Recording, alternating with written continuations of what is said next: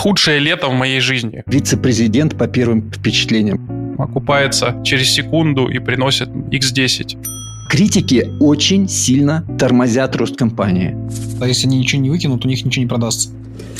Никто не хочет долго, все хотят быстро.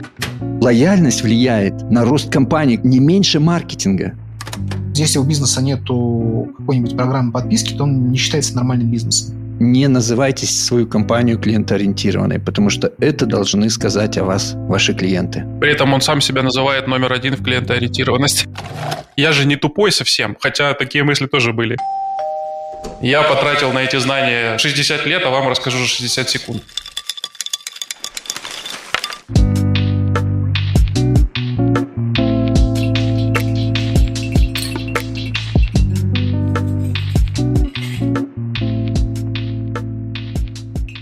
Ребят, я решил начать рассказ со старителлинга. Наконец-то.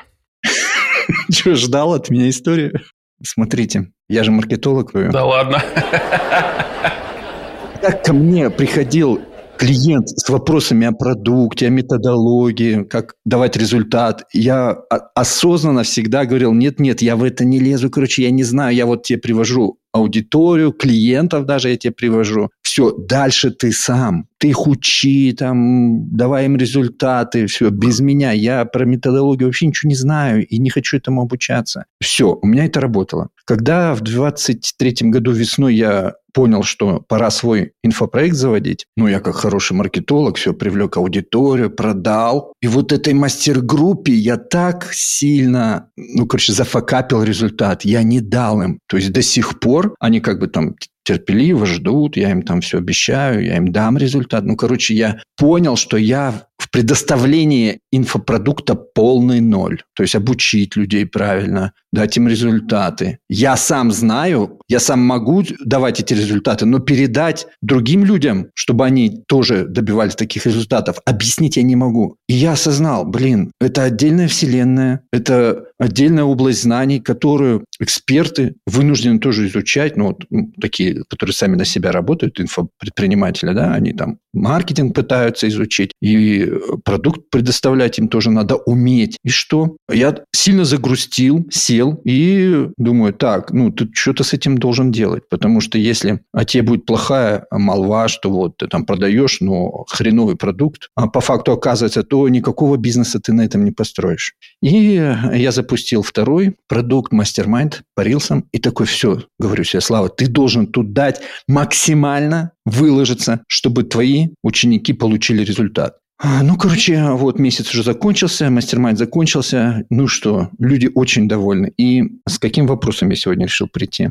Почему мы так много видим обучения по маркетингу, да? Я вот вас, маркетологов, спрашиваю. А мы, конечно, как маркетологи не лезем туда в продукт, но так мало внимания и продуктов, и обучений каких-то, информации по тому, как сделать клиентов счастливыми, довольными. Что вы про это думаете? Видите вы здесь проблему или не видите? Я нет.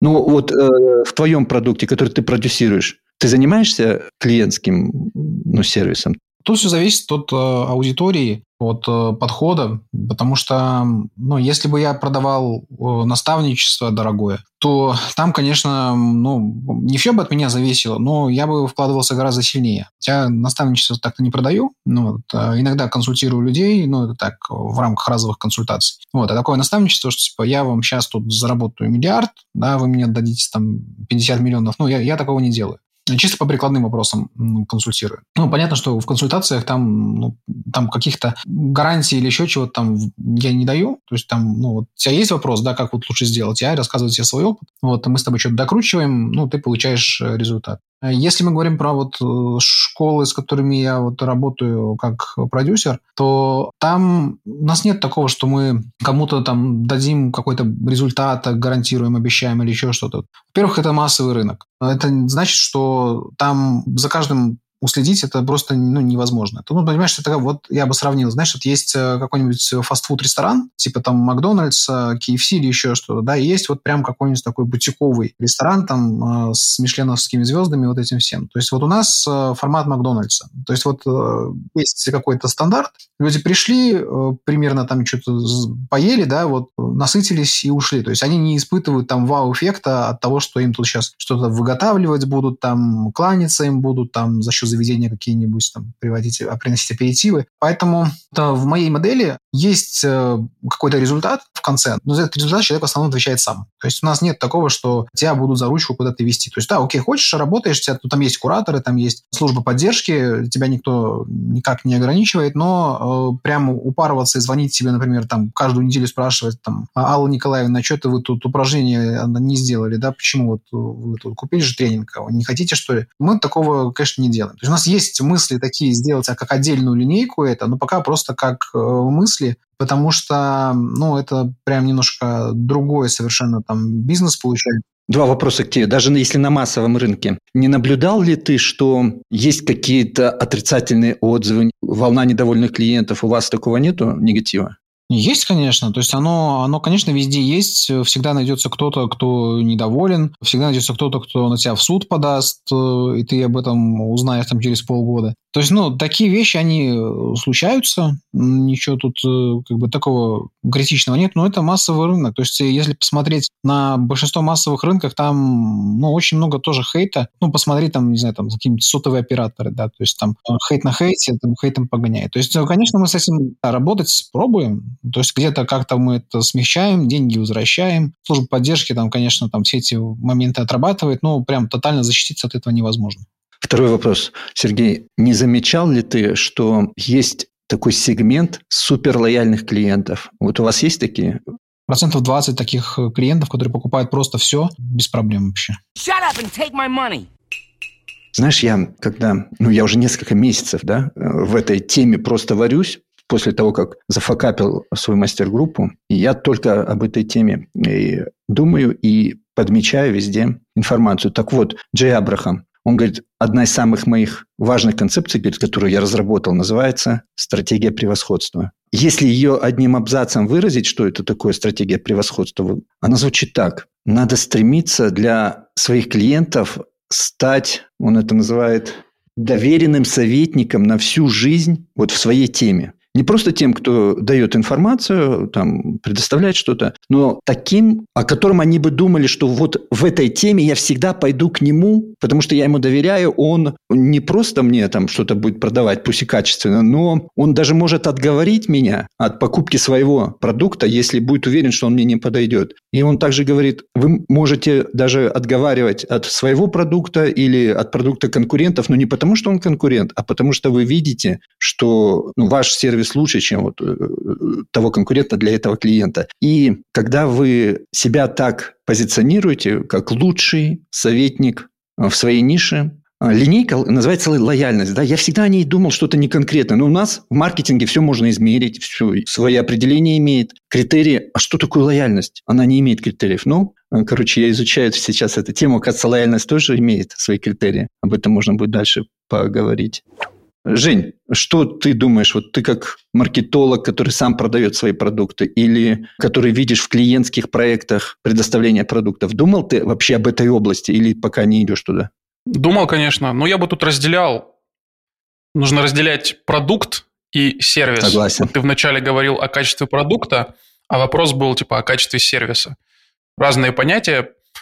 Качественный продукт, понятно, что должен быть по умолчанию, и Честно говоря, я не очень часто покупаю в Рунете какие-то инфопродукты, но те, которые я покупал, 99% качество продукта информационное и техническое исполнение, оно такое, типа, на четверочку. И только один раз, по-моему, я купил инфопродукт, который я прям, ну, вау-эффект у меня вызвал, и качество информации, и качество технического исполнения, предоставления. А вот у американцев, ну, те, что я покупал, опять же, там очень сильно развит и продукт, и сервис. И, в принципе, ты упомянул это как проблему. Я, например, это проблемой не считаю в том смысле, что мне знакомы технологии, как сделать и продукт качественным, и сервис тоже качественным. Могу коротко рассказать, если интересно. Давай, давай. Качественный продукт, если речь идет об инфопродукте, то есть как передать информацию другому человеку так, чтобы он, во-первых, ее внимательно выслушал и запомнил, во-вторых, понял и, в-третьих, смог применить, есть конкретный фреймворк, шаблон. Шаг первый. Мы рассказываем историю о том, как мы получили эти знания. Это нужно для того, чтобы поднять воспринимаемую ценность информации, которой собираемся сейчас с человеком поделиться. Ну, то есть, типа там, я потратил на эти знания 60 лет, а вам расскажу за 60 секунд. Ну, это если прям совсем упрощенно сказать. В общем, история о том, как ты пришел к ответу на этот вопрос, которым сейчас собираешься поделиться. Это шаг первый. Шаг второй – это рассказать с высоты птичьего полета стратегию, дорожную карту того, о чем ты сейчас собираешься рассказать. Смотрите, я вот сейчас вам расскажу. Первое вот это, второе это, третье вот это. Потом мы рассказываем каждый шаг в подробностях, как его выполнить. То есть если на втором этапе мы рассказали по шагам, что нужно сделать, на третьем этапе мы рассказываем, как это сделать. И на третьем этапе очень важно использовать примеры, наглядные примеры.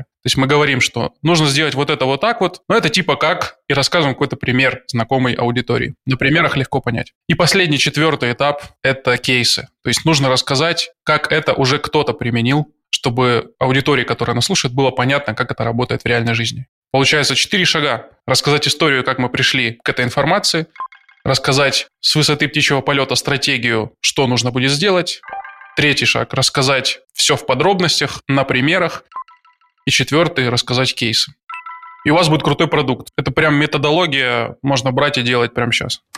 Женя, мне нравится. Вот я смотрю твой YouTube-канал, и тоже недавно смотрел, и ты там задаешь такой вопрос. Представьте, что у вашего клиента есть неограниченное количество денег, и он купит ваш продукт независимо от его цены. Так вот, какой результат самый большой вы можете ему пообещать? Помнишь этот ролик? Да, да. Я когда этот вопрос услышал, я сразу на паузу и, короче, это для меня было ценнейшее э, такой инсайт, э, когда я начал думать, что я могу пообещать своему клиенту, если у него будет неограниченная возможность оплатить. Какой самый большой результат? Блин, это было круто. Это из другой уже книги, по-моему, Рассела было, но да, а по поводу сервиса, ну вот буквально вчера прочитал в той же рассылке ClickFunnels. ClickFunnels запустили рассылку, прочитайте, прям огонь. Пятый выпуск прям меня разорвал на части. Короче, наняли какого-то чувака, который пишет эту рассылку. Ну, то есть не сам Рассел. Так вот, что там было написано про сервис. Есть такой психологический эффект Бенджамина Франклина. В чем заключается, короче, что если человек какой-то тебе в чем-то помогает, оказывает тебе какую-то услугу, то он будет к тебе впоследствии максимально лояльным. Максимально. Даже если до этого вы были врагами, прям врагами. В основе этого эффекта лежит история реальная из жизни Франклина, когда он там, у него был политический конкурент, и они были там на ножах, ненавидели друг друга, и Франклин решил это исправить, знал, что тот коллекционирует какие-то книги, там написал ему письмо, попросил типа книгу почитать. Тот дал ему книгу, Франклин прочитал и приписал там, в общем, ему какую-то заметку, что был счастлив, был рад там почитать, получил удовольствие, спасибо большое. Когда они встретились в следующий раз, этот его конкурент, с которым они были врагами, по-доброму уже к нему относился. И в современном мире эту теорию, этот эффект подтвердили научные исследования. Короче, как применить в сервисе, в инфобизнесе, в любом бизнесе. Просим людей, клиентов об услуге. Ну, типа мелкие услуги, какие-то простые поделиться постом, поделиться там страничкой, поставить э, вот здесь нравится, поучаствовать в вопросе. В общем, чем больше мы просим их об услуге, тем выше лояльность их будет к нам, благодаря вот этому психологическому эффекту. Простой, короче, прием, но меня взорвал мозг. Челдини про это пишет тоже, что ну, взаимность, то есть эффект взаимности. Да, но там знаешь, как он, э, взаимность, может быть, я неправильно понимал, но везде, где я читал про триггер взаимность, речь была по-другому чуть-чуть там, что если я своему клиенту помогаю, даю какую-то ценность бескорыстно, то он с большей вероятностью ответит мне взаимностью. Вот так описывается триггер. А здесь наоборот, в этом и фишка, что не я ему оказываю услугу, и он потом мне будет оказывать, а если я его попрошу об услуге, он мне окажет эту услугу, и тогда он будет максимально лояльным ко мне, даже если до этого. Круто. Но это, кстати, есть такой библейский принцип. Называется собирать на голову человека огненные угли. Раньше так из руды добывали металл. То есть клали на руду горящие такие огненные угли, оно растапливало там, все вот эти примеси уходили, оставался металл. И тут суть такая, что типа добрыми поступками растапливаешь злобу человека. Но здесь, опять же, вот чуть-чуть обратно, да, что не мои добрые поступки, а моя просьба о его добром поступке. В общем, интересный эффект можно попробовать применить. Ну, это еще называется микрообязательство. Ну, то есть такое, когда, например, там на вебинарах, где-то еще там в текстах, ты просишь э, людей даже делать не физические даже иногда действия, а просто там согласиться, подумать о чем-то. Ну, то есть, э, когда э, ты вот внутреннее сопротивление у человека преодолеваешь, да, таким образом, когда ты говоришь, например, вот э, согласитесь, дорогие друзья, что днем э, солнце светит, а ночью э, солнце не светит. Ну, я сейчас гипотетический пример, да? То есть, и как бы, ну, они с этим не могут не согласиться, и они такие, ну да, да, солнце светит днем. Потом, например, можно сказать, ну, все, все вот эти вот напишите в чате плюсик там, или напишите вот там большую свою проблему. То есть это вот создает такие вот небольшие постоянно микрообязательства, которые потом уже вовлекают человека в твой процесс, который ты там показываешь, то ли текст прочитать, то ли там видео посмотреть, в вебинаре поучаствовать. Ну вот, э, и уже когда ты подходишь уже непосредственно к самой продаже где-то, да, то у человека очень многие препятствия в голове, которые вот были по отношению к тебе изначально, особенно если там человек еще не, там, не совсем тебе доверял и так далее. То есть они уже многие будут сломлены. И ему уже вот этот вот э, переход от э, просто послушай, посмотри до купи, он будет гораздо легче. Поэтому такие вот микрообязательства, они действительно классно работают.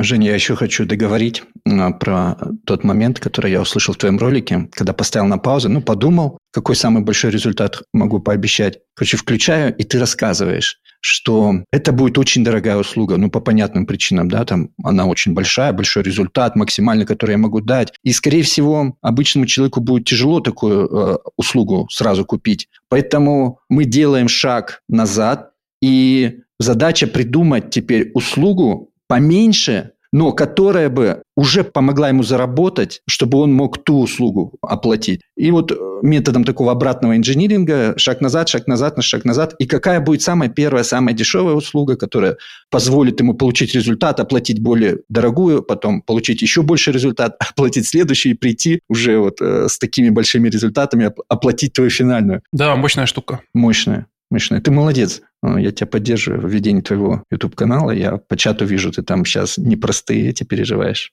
А, времена. У тебя классный канал, Жень. У тебя классный канал, веди его. Я получаю прямо инсайты. Готовил целый спич, короче, хотел рассказать, знаешь, что, думаю, сейчас вот будем подкаст записывать, и думаю, расскажу о своих внутренних переживаниях, через которые сейчас прохожу, потому что, может быть, это типа, ну, как-то срезонирует с какой-то частью слушателей, которые будут потом нас внимать, и, может быть, кому-то это будет полезно. Конечно, конечно, рассказывай. Да, короче, в чем суть? Худшее лето в моей жизни. Вообще худшее. Ну, в том смысле, в моей жизни маркетолога.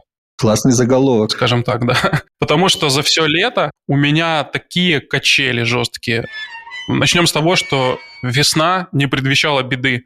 То есть у меня был договор, практически контракт с клиентом, хорошие деньги, хорошие перспективы, мы готовили запуск, там он на большие деньги получился бы запуск, потому что лояльная аудитория, шикарный спикер, отличный продукт мы готовили, и маркетинг делали, и все, казалось бы, все хорошо. Но через два месяца в начале лета клиента моего кидает его партнер на большие деньги, большие, там больше миллиона долларов. Он просто лишился практически всего своего состояния. И он потерял платежеспособность.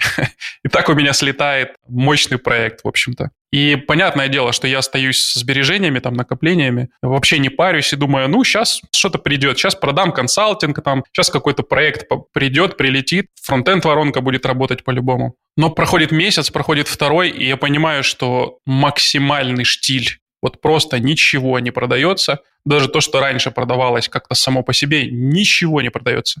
Я начинаю стрессовать и пытаюсь решить быстро эту проблему. Ну вот, когда маркетологи, там, предприниматели говорят, нужно быстро деньги. И вот я сажусь и начинаю там то-то-то делаю, делаю, делаю. Выходят какие-то там лиды, какие-то консультации, но бесплатные, чтобы продать что-то платное. И кажется, вот-вот сейчас человек оплатит, вот-вот сейчас, вот-вот он уже такой, да, я готов работать, все. И сливается в последний момент, и сливается. И так несколько у меня паника растет. Я уже ухожу от продажи каких-то своих услуг, там, консультаций, консалтинга, к, думаю, ну, окей, я буду устраиваться в проект какой-то на full time. Прохожу собеседование в американский продюсерский центр. Прохожу два собеседования. Все, я подхожу. Мне делают офер, но предлагают зарплату меньше, чем мы договаривались. Пошел в бухгалтерию жаловаться, а мне вот заплатили. А вам не хватает? Сущие копейки.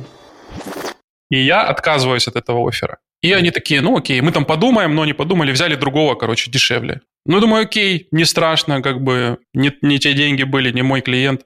Потом еще пишу несколько там тестовые задания, делаю что-то еще там куда-то подаю заявки, ноль, тишина. Хотя когда я типа заполнял это, ну, я как будто бы на все вопросы ответил в таком ключе, что я подхожу, и мне хотя бы должны перезвонить. Но ноль, просто тишина. И вот я в таком состоянии вот этой паники нарастающей, ну, наверное, 2-3 дня нахожусь, в каком я еще никогда не был, состояние близкое к депрессии. И я просто начал с собой разговаривать, типа, ну, а что, что самое плохое, что может произойти? Ну, не знаю, что самое плохое. Я точно не вернусь на завод. Я точно не буду жить в хижине на берегу реки, не знаю, там, безымянной. Ну, то есть, по-любому как-то это разрулится. Я же не тупой совсем, хотя такие мысли тоже были, что какой я там маркетолог после этого, какой я там еще кто-то там эксперт. Но я понимаю, что ну так совпали обстоятельства. Ну вот так. Я понимаю, что из-за того, что я был в стрессе и панике, я не мог адекватно решать эту проблему. И получается такой замкнутый круг. Проблема, стресс из-за проблемы, невозможность решить проблему из-за стресса, проблема нарастает, стресс нарастает. И я просто решил, типа, ну, как бы отпустить, переключиться, расслабиться. И в этот момент происходит такой эмоциональный перелом, в который меня отпускает. Вот просто отпускает, скажем так, вот это состояние паники. И я начинаю ясно мыслить. И сейчас, на данный момент, вот что, что я хотел бы подчеркнуть, что, типа, обычно такие истории люди рассказывают, когда они из вот этой ямы выбрались и сейчас, типа, на вершине успеха. Обычно. Но я еще в этой яме нахожусь. То есть у меня еще ничего не продалось до сих пор. И я до сих пор на нуле. Ну, типа, в том смысле, что сбережения есть еще пока, но еще нет ничего новых каких-то проектов продаж. Но вот в чем суть я хотел сказать, что я на том этапе, когда из ямы начинаю выбираться. И это, наверное, самый нелегкий этап, потому что ты уже как бы не в яме, кажется, что психологически, но ты еще и не выбрался, и не можешь быть уверенным, что выберешься. Это такой этап веры, большой веры в то, что все получится, что ты не тупой, что ты нормальный, что ты, там, я не знаю, просто ты нормальный, ты окей. Как бы все остальные окей, ты окей. И вот если у вас какой-то такой этап в жизни прямо сейчас, или будет, может быть, такой этап, то я для себя сделал вывод, что самое главное, чтобы потом оказаться в числе тех, кто выбрался, это не опустить руки, ну, типа, не сказать, что, ну, все, ну, ну типа, все, я уже все перепробовал, я уже и то попробовал, и то, и не получилось. Вот это вот не получилось не бывает, потому что если не получилось, ну, попробуй еще раз. Не получилось, попробуй еще раз. И я вот вчера читал новую книжку Рассела, и предисловие там Стив Ларсон пишет, что у меня было 35 попыток запустить продукт, ну, бизнес на новый, да, продукт новый. И вот только на 35-ю попытку получилось. 34 раза чувак пытался что-то в онлайне сделать, как-то заработать, и все не получалось. Только на 35-й раз. Вот вопрос, если бы он после 34-й попытки сказал, ну все, типа, у меня не получилось, я возвращаюсь на завод или там еще куда-то. Поэтому, короче, суть всего сказанного такова. Если в вашей жизни какой-то жесткий трэш, вообще в любой сфере, не обязательно в работе, то главное не опустить руки и не сказать, что ну у меня не получилось, я все попробовал, у меня не получилось. Ну такого не бывает, короче. Пробуйте еще раз. Сколько бы вам ни было лет, я не знаю, какой бы там ни был бэкграунд, что бы ни подумали про вас другие, просто пробуйте дальше. И однажды получится. Вот я сейчас на том этапе, когда я пробую просто дальше в надежде, что получится. Я даже не сомневаюсь в этом, что у тебя получится. Знаешь, что мне понравилось, Жень? В одном из прошлых наших посиделок ты говорил, что не рассказываешь о своей жизни, а только пользу даешь. Рассел, воронки и так далее. Когда я прочитал вот э, твою историю в чате, вот наш закрытый чат для крутых маркетологов, закрытый, да, если вы хотите туда попасть, туда невозможно попасть. Он закрыт несколько лет уже. Там всего 70 человек, туда единицы только пробираются, которые очень сильно хотят. 71, да, Зушиков протащили. Да, ну это Зуши, да, мы решили, так, нам здесь нужен Зуши. Сергей его привел. Вот такой закрытый чат уже не есть. Попасть почти невозможно. Ну, для тех, кто хочет, ребята, работайте, есть вариант. И вот, ты там написал. И я такой читаю и думаю, так, Женя, вот ты не хочешь в соцсетях свои истории рассказывать. Но у тебя такие крутые истории. Ты просто через них сейчас проходишь. Было бы как круто, если бы ты вот про это рассказывал, там, в своей инсте, вот делился. И я, знаешь, и сейчас ты рассказывал, я такой сижу, улыбаюсь. Блин, как классно Женя рассказывает свою историю, просто делится. Не только Брасселом Брансоном. Молодец. Ну, я радуюсь за тебя. Это круто. Людям, э, вот про лояльность, если мы сейчас говорим, это очень сильно взращивает лояльность. Все истории нашей жизни, наши ценности, это очень круто работает. Сереж, что ты думаешь об этом? Я что-то немножко мысли потерял. Так, окей, я продолжу. Я так заслушался, что я потерял... Я так интересно рассказал, что чувак уснул потом. Я продолжу тогда, ребят. Смотрите, вот я очень много лет вел Facebook, да, ничего не продавал. Я называю это взращивал лояльность. Я не знаю, слушали вы продукт Хармозик, вот этот последний нашумевший? Да, я посмотрел, прочитал все. Он там говорит о количестве э, ну, контентных интересных единиц, полезных и рекламных. И говорит, что есть, допустим, TikTok, да, он нацелен на вирусный рост. Там минимум рекламы потому что они там просто ролики, ролики, ролики пользовательские интересные, да. А есть Facebook, где идет 4 поста реклама, 4 поста реклама, то есть 20-25%, потому что они сейчас нацелены просто доить эту корову. И он там рассуждает о том, сколько в, в нашем контент-плане должно быть интересных постов, сколько продающих. Там, если ты там, скажем, образно, кормишь, кормишь, кормишь свою коровку, да, то не грех подойти и подоить ее там раз э, в 10 дней. Или там 10 постов полезных, интересных, 11 продающий. То есть это норм. Ну, или, говорит, можешь в каждом посте продавать. Только а, сделай пост, допустим, у тебя там 30 предложений, пусть они будут полезные, там, интересные, а одно предложение в конце продающее. То есть это у тебя 3% а, продающего контента, тоже норм. Вот, и это к той же лояльности, кстати. А, потому что лояльность бывает клиентская, вот э, когда мы выдаем продукт, э, люди довольны, а лояльность может быть и от подписчиков. Ну, насколько я делюсь с ними интересным контентом, а это может быть не только польза, но и что-то из своей жизни. Я продолжаю топить за блогерство. Я знаю, что вы против. Но я вот, э, Жень, на твоем примере хочу сказать, вот этот контент, вот эти твои истории, круто, что ты ими делишься. Пусть пока на нашей кухне, но это уже шаг вперед. Ну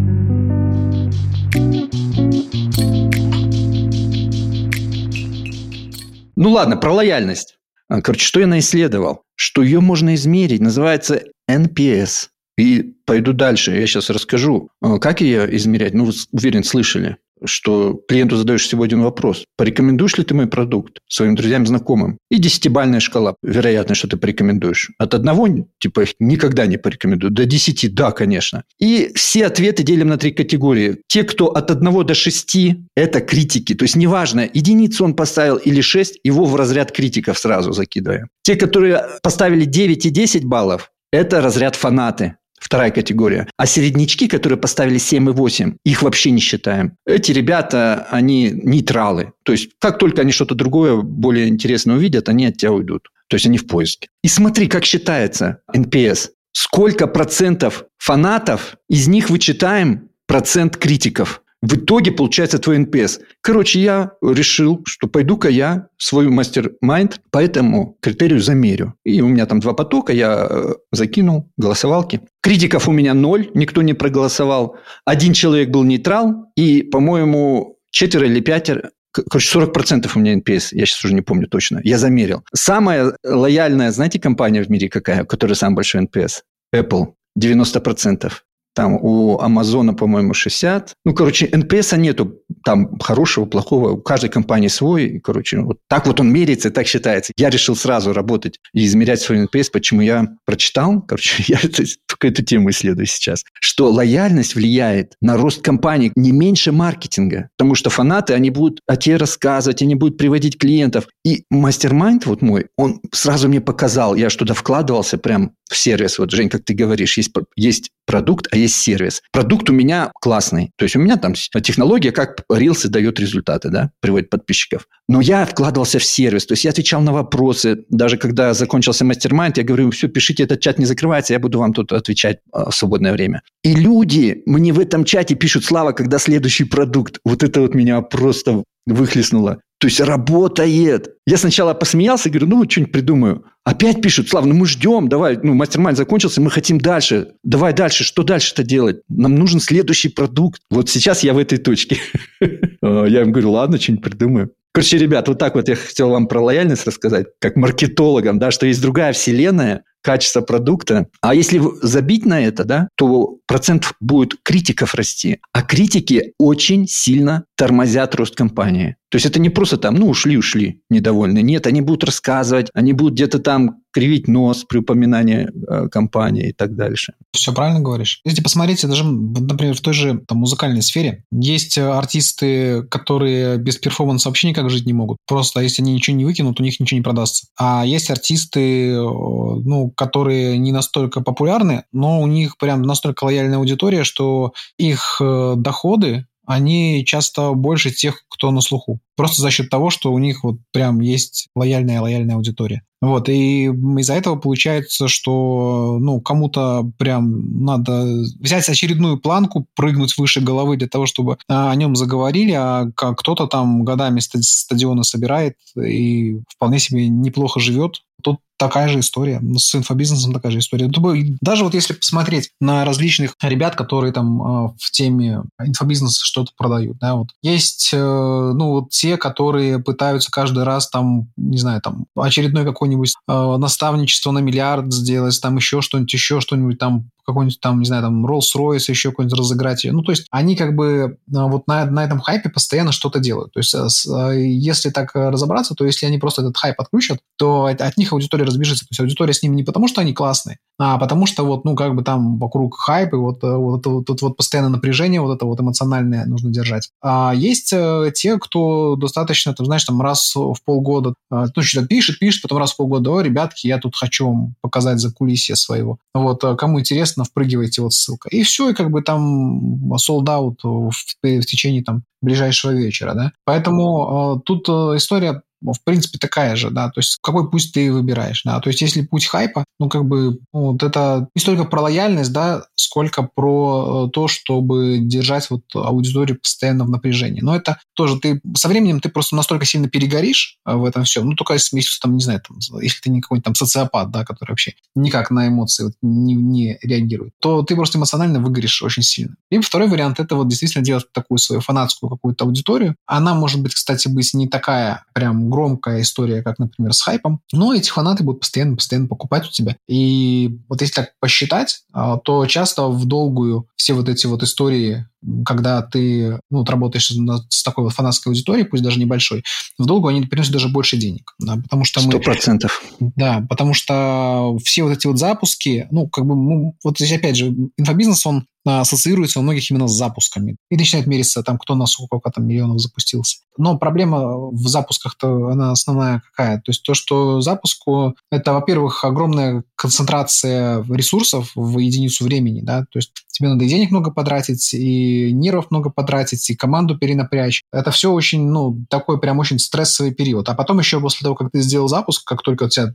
э, чуть-чуть попустило, тебе еще надо обязательства выполнять довольно долго. Вот, и получается, что вот э, в инфобизнесе все вот э, как-то вот, ну, говорят о запусках, потому что это самые легкие деньги считаются. Ну, самые быстрые, легкие, то есть ты запустился и все. И, э, но никто не считает потом, что с этих запусков происходит. То есть обычно там кейсы показывают, Маша запустилась там на 20 миллионов. Хренакс, там через два года смотришь, что Маша все уже, там Маша выжженная, высосанная, там, не знаю, где-нибудь там в, в горах, там в каких-нибудь индусских, индийских, да, и сидит, познает дзен, потому что у нее все уже пипец. Или там сидят у психо- психотерапевтов, там рассказывают, как они там ходят. То есть вот эта вся штука, она как раз вот э, про то, что за счет этого постоянного, постоянного такого хайпа, да, ты выжигаешься. А есть, наоборот, истории другие, да, про которые вот не модно рассказывать в инфобизнесе, потому что это не быстрые, не легкие деньги. Но это история именно вот э, из такого перформанс-маркетинга, когда ты занимаешься тем, что э, строишь воронки, э, делаешь там э, классный продукт, пилишь там, работаешь с аудиторией, там, работаешь с вовлеченностью этой аудитории постоянно. Ты как бы работаешь в долгую, и вот э, получается, что ты получаешь от этого там через год, через два, через... То есть ты постоянно-постоянно такой процесс улучшения производишь, вот, а, но при этом как бы, ну, иногда можно там где-то там что-то запустить, где-то хайпануть, но у тебя не построен весь бизнес на этом. То есть ты можешь это использовать, вот эти вот хайпы, периодически для того, чтобы влить в свою воронку новую аудиторию. Поэтому ты там можешь там как-то там закупаться через блогеров, еще что-то делать. Но основной твой бизнес это не в том, чтобы сделать запуск и потом вот, там полгода выдыхать после этого, да, а в том, чтобы настроить нормальный процесс и чтобы эти процессы, они внутри работали. про это говорят крайне-крайне мало, просто потому что ну, это не продать. И вот я с этого и начал. Мы говорим про маркетинг, как продавать, как действительно там набирать аудиторию и получить быстро деньги. А такие вещи, как давать продукт, как давать результат, чтобы люди выходили от нас довольными, потому что без этого же в долгую не будет роста. Так ты сам ответил на свой вопрос, потому что это долго. Никто не хочет долго, все хотят быстро. Хотят чудо супер-пупер автоворонку, которая там окупается через секунду и приносит x10. Ну вот я чуть на эти грабли не наступил, представляешь? Вот тоже хотел, думал, сейчас их продам, и в самой реализации продукта полный ноль. Ну да, это большой, так сказать, риск не уделять этому внимания.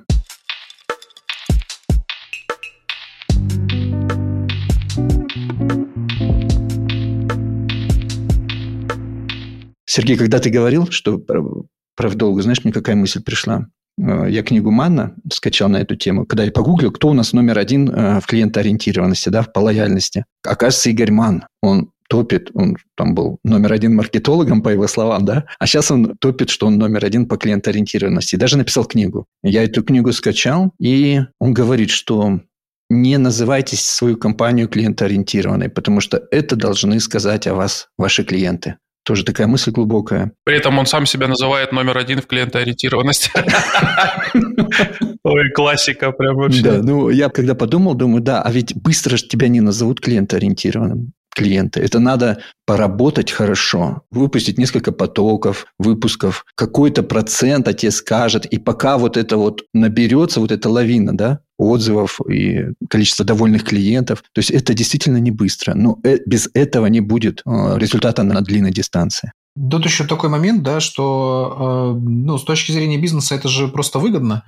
Вот, потому что, ну, учитывая, что дорожает привлечение клиентов, и процесс прогрева, он увеличивается постоянно, то вот без э, такого подхода, когда человек э, тебя, ну, грубо говоря, привязывается к тебе и покупает все больше и больше и больше, ну, без него со временем становится трудно работать. То есть ты не можешь вырасти а, в а, объеме а, своего бизнеса, да, если ты не будешь вот этот вот подход исповедовать. Значит, получится, что ты как бы дорос до какого-то момента, ну, то есть как по пирамиде Ханта выгребаешь только тех, кто горячий, да, то есть кто уже определился, да, что он хочет. Вот, а те, кто не определившиеся, вот, тех ты просто, ну, не можешь привлечь из-за того, что у тебя не будет э, сходиться твои цифры в бизнесе. Вот поэтому я где-то прочитал, кстати, да, вот не помню, где-то в Фейсбуке недавно прочитал, что, например, э, в Штатах Сейчас, э, ну, из-за того, что стоимость привлечения клиентов стала просто какая-то адская, то, ну, как бы бизнес не считается сейчас нормальным бизнесом, если у него нету программы мембершипа.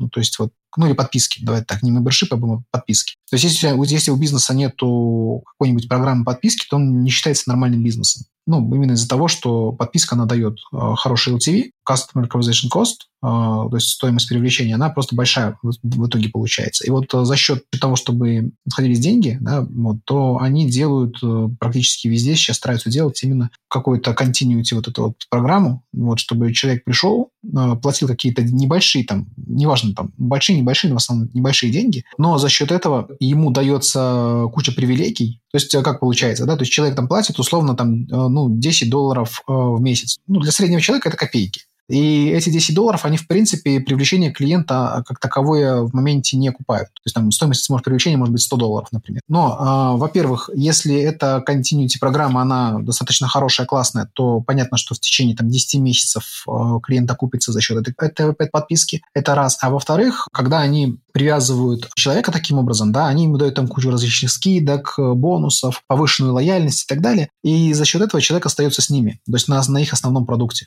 Ну, я сам на такое часто ведусь, да, вот недавно э, я как-то вот электросам, электросамокатами особо не пользовался, а тут э, решил попользоваться, и вот в одной э, компании, которая вот электросамокаты предлагает, да, зарегистрировался, счет пополнил, они, они такие пишут, ну вот вы можете типа там купить подписку, которая вам, ну, короче, там на страховке сэкономит, там потом можно бесплатно самокаты менять, вот, она стоит 199 рублей в месяц, Второй вариант вы можете там на год купить за 599 рублей. Ну, я такой, ладно, куплю за 599 рублей, это же копейки, считай. покупаю ну, за, 500, ну, за 599 рублей эту годовую подписку, да, и получаю все эти бонусы. И что ты думаешь? Ну, все, теперь я езжу, то ищу по городу только эти самокаты, все. Самокатных компаний там много, они там стоят там, на этих остановках. Но я, блин, вот все, я что-то подписку оплатил. Вот я даже не смотрю ни на что, то есть как бы вот я... То есть это вот купили мою, считай, лояльность за там 600 рублей. И теперь получается, что я пользуюсь их самокатами, потому что, ну, как бы, я же заплатил эти 600 рублей, да, вот надо отбить. И вот, э, ну, таким образом получается, что мое привлечение, да, они окупят вот за счет этих вот механик. механик. И то же самое, например, Amazon Prime, тот же там, а, потом у Озона там есть такая же программа, ну, хотя у Озона там хреновая программа, она стала хрен... Ну, раньше была нормально, сейчас полная чушь какая-то стала. Ну, а там та же самая история. То есть ты платишь там какие-то небольшие деньги каждый месяц, получаешь за счет этого огромные-огромные скидки, и за счет этого как бы ты привязываешься к компании. При этом не надо это делать бесплатно, потому что, знаешь, когда ты делаешь бесплатно, то человек это не ценит. Да, а так как бы он платит, и за счет того, что он платит, пусть небольшие деньги, мозгу у него что-то щелкает такое. Да, блин, я же заплатил, как бы надо теперь пользоваться. Слушай, а чем они купили твою лояльность, я пропустил? Тем, что бонусов тебе насыпали сразу после оплаты первой, да? Да, да. То есть они мне, во-первых, после первой оплаты там насыпали что-то 25% от пополнения бонусов, а потом всплыло окошко такое, да, что купите подписку, и там сравнение. Так, так вы арендуете самокат и за аренду платите там какую-то одну сумму, а если с подпиской, то эта сумма там что-то там в три раза меньше. Страховка если вы там такая, то так, э, с подпиской без подписки такая. Менять самокаты без подписки можно бесплатно. Ну и, короче, какие-то вот такие, знаешь, там вот мелкие-мелкие бонусы, внизу написано. За 2-3 поездки вы окупаете подписку, что-то такое. Я такой, блин, прикольно. Я вспомнил сразу момент из книги Манна. Он говорит, в некоторые компании мы внедряем такую должность вице-президент по первым впечатлениям. Что это значит? То есть, когда клиент только оплачивает, у нас есть человек, который должен думать только об одном как его встретить, как его там облизать, э, что для него сделать, чтобы этот только что оплативший первую свою оплату клиент получил такой клиентский опыт, вот это вот первое впечатление, самое важное. Анбординг у нас, да, это в онлайн-образовании. То есть вот он оплатил, чтобы провести его за руку, показать, вот у нас личный кабинет, вот здесь можешь писать э, в техподдержку. Точка роста, я хочу сказать по своему опыту, для 90% школ, в которых я работаю, ну, то есть этого нет. Это для 90% бизнеса вообще, в принципе. Согласен, да.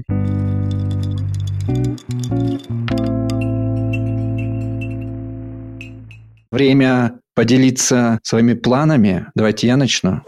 Короче, я же поставил крест на э, проекте «Фриланс Армения». Не хочу этим заниматься. Я понял, что всю жизнь я не хочу этим заниматься. А спрашиваю себя, чем ты хочешь всю жизнь? Вот представь, чем ты хочешь всю жизнь? Если ты все говоришь об игре в долгую, какая тема тебе было бы интересна бесконечно? Это, конечно, маркетинг. Я решил, это, кстати, я первый раз сейчас заявляю на широкую аудиторию, я буду делать проект о маркетинге, но вот именно на широкую аудиторию. Мне интересна широкая аудитория. Почему? Женя знает, мы с ним снимали рилсы, я ему все уши прожужжал, что я я всегда выбираю широкую аудиторию, потому что в узкой, допустим, рилсы не работают. Они не набирают вот этот вот э, вал вирусного охвата. А в широкой теме Инстаграм прекрасно знает. Ну, сейчас не буду об алгоритмах, короче. Я точно уверен, что я смогу делать контент, который будет набирать органический охват в Инстаграме, в Ютубе, в поиске. Это я точно знаю потому что я уже с этими площадками долго работаю в клиентских проектах. И сейчас я решил для себя, короче, сделать такой проект на тему маркетинга на широкую аудиторию. Вот. Ну, давайте я себе поставлю в план, что сделать на этой неделе. Наверное, снять ролик, это громко будет сказано, первый. Это называется собрать карту зрительских интересов. Давайте так. Это такой документ, который включает в себя анализ конкурентных каналов, список тем для моего YouTube-канала, там 10-15 тем, включает все названия этих роликов, сценарий даже, пускай тезисный. То есть э, собрать вот такую карту зрительских интересов. Это большая работа. Без нее даже нет смысла снимать ролики. Даже первый, второй нет смысла. Давайте я себе целью поставлю создать такую карту для своего нового YouTube-канала. Ну, прикольно. А вот э, ты хочешь сказать, маркетинг – это широкая тема? Знаешь, я хочу покрыть всех вот это вот темы SMM, как продвигаться в Инстаграме, ВКонтакте, как создать шапку профиля. То есть тут есть сотни тысяч охватов, это я точно знаю, я уже изучил. Ну, прикольно. Что касается меня, у меня, получается, есть э, книга, есть сейлзак э, написанный под эту книгу, и они до сих пор, блин, не выложены. То есть мне вот надо их выложить прям обязательно. Потому что я хочу запустить трафик туда и ну, начать э, собирать базу. В телеграм-канал. Да, телеграм-канал, да, и, и начать, ну, может, телеграм, там, рассылку, еще что-нибудь, и начать э, собирать базу. Да, то есть у меня вот все, руки до этого не доходят с, с моим переездом. Сергей, назови свой проект. Как он называется? Сейчас канал, да, «Деньги из базы». Я его так пока в таком немножко коматозном статусе веду, да, то есть э, здесь э, что-то что публикую, но я хотел бы публиковать несколько раз в неделю. Я надеюсь, что со следующей недели я прям займусь этим. Контент-план написан, но пока вот сейчас э, переезд, потом дети в школу, и вот эта вся фигня закрутилась, и я просто тут немножко завис с этим. Но я надеюсь, что вот у нас сегодня поеду, сниму квартиру и прям начну. Супер. Жень, у тебя что? Я сделал воронку на консалтинг вот по курсу High Ticket Secrets. Ура! Да, нам осталось, конечно, снять видосы. То есть мне нужно снять видео-кейс, там еще пару видосов, но это небольшой объем работы. А сама воронка готова. И потом нужно будет трафик в эту воронку. И еще телеграм-канал тоже. Ну, я типа раньше, знаешь, загонялся насчет позиционирования, названий. Загонялся в том смысле, что вот я назвался там как-то, типа там воронки продаж по-американски. Потом через время я понимаю, что ну какой-то туфта не нравится мне название, и что-то не то. Я потом секреты американских воронок. И я начинаю думать, что ну вот, зачем теперь люди запутаются. А сейчас я, короче, как-то попроще к этому, потому что какие люди, ну come on, какие люди, 100 человек, которые там подписаны. Ну, запутаются и не страшно, потом распутаются. Мне нужно прийти к тому, вот как-то найти вот этот формат позиционирования, а потом уже это оно само будет работать. Поэтому я сейчас как бы вот в этом еще работаю. Да, вот я купил курс Корытина, кстати. Никита Корытин, как телеграм-канал, там что-то там сколько-то миллионов там сделать. Прям классная информация, я рекомендую, кто телеграм-каналы там, вот Сережа, ты тоже ведешь? Да, да, смотрел там и про воронку Аяза, и про телеграм-канал, вот, который он делал. Они же дешевые у него там стоят копейки. Да, ну ты смотрел? Ну, там часово, где-то час, час, наверное, час видео, да? У него про телеграм-канал два есть продукта. Первый – это просто кейс он описывает, а второй – это вот недавно он записал курс про то, как, типа, любой телеграм-канал по такой технологии, как он, ну, в общем-то, там, вести и... Ну, потому что, как бы, это сейчас такая соцсеть, которая качает. Короче, суть в том, что я начал смотреть и понял, что классная инфа, я буду тоже телеграм-канал стараться по этой технологии развивать. А, ну, посмотрим, что из этого выйдет. Ну, классно. У нас у всех получается в центре телеграм-канал, потому что у меня тоже в центре моей контентной машины телеграм-канал. Это будет интересно. Хотя многие пишут, что и в инсту надо заходить, но не знаю. Да, я считаю, телега сейчас это как инста, ну, в семнадцатом году, возможно. То есть имеет смысл заходить. Вот что я хотел бы, какой месседж донести. Дальше будет расцвет. Невероятный, невероятный выпуск получился. Я не ожидал, что будет настолько ценно. Как давать клиентам результаты в онлайн-обучении? Почему так мало говорят об этом? Я не знаю. Для меня это ключевая точка фокусировки на сегодня. Спасибо моим гостям, маркетологам Сергею Жуковскому и Евгению Серикову. Это был подкаст журнала «Инфология». Подписывайтесь на нас на Яндекс Музыке, на Apple подкастах. Меня зовут Слава Лапшин, маркетолог онлайн-школ. Пока. Пока.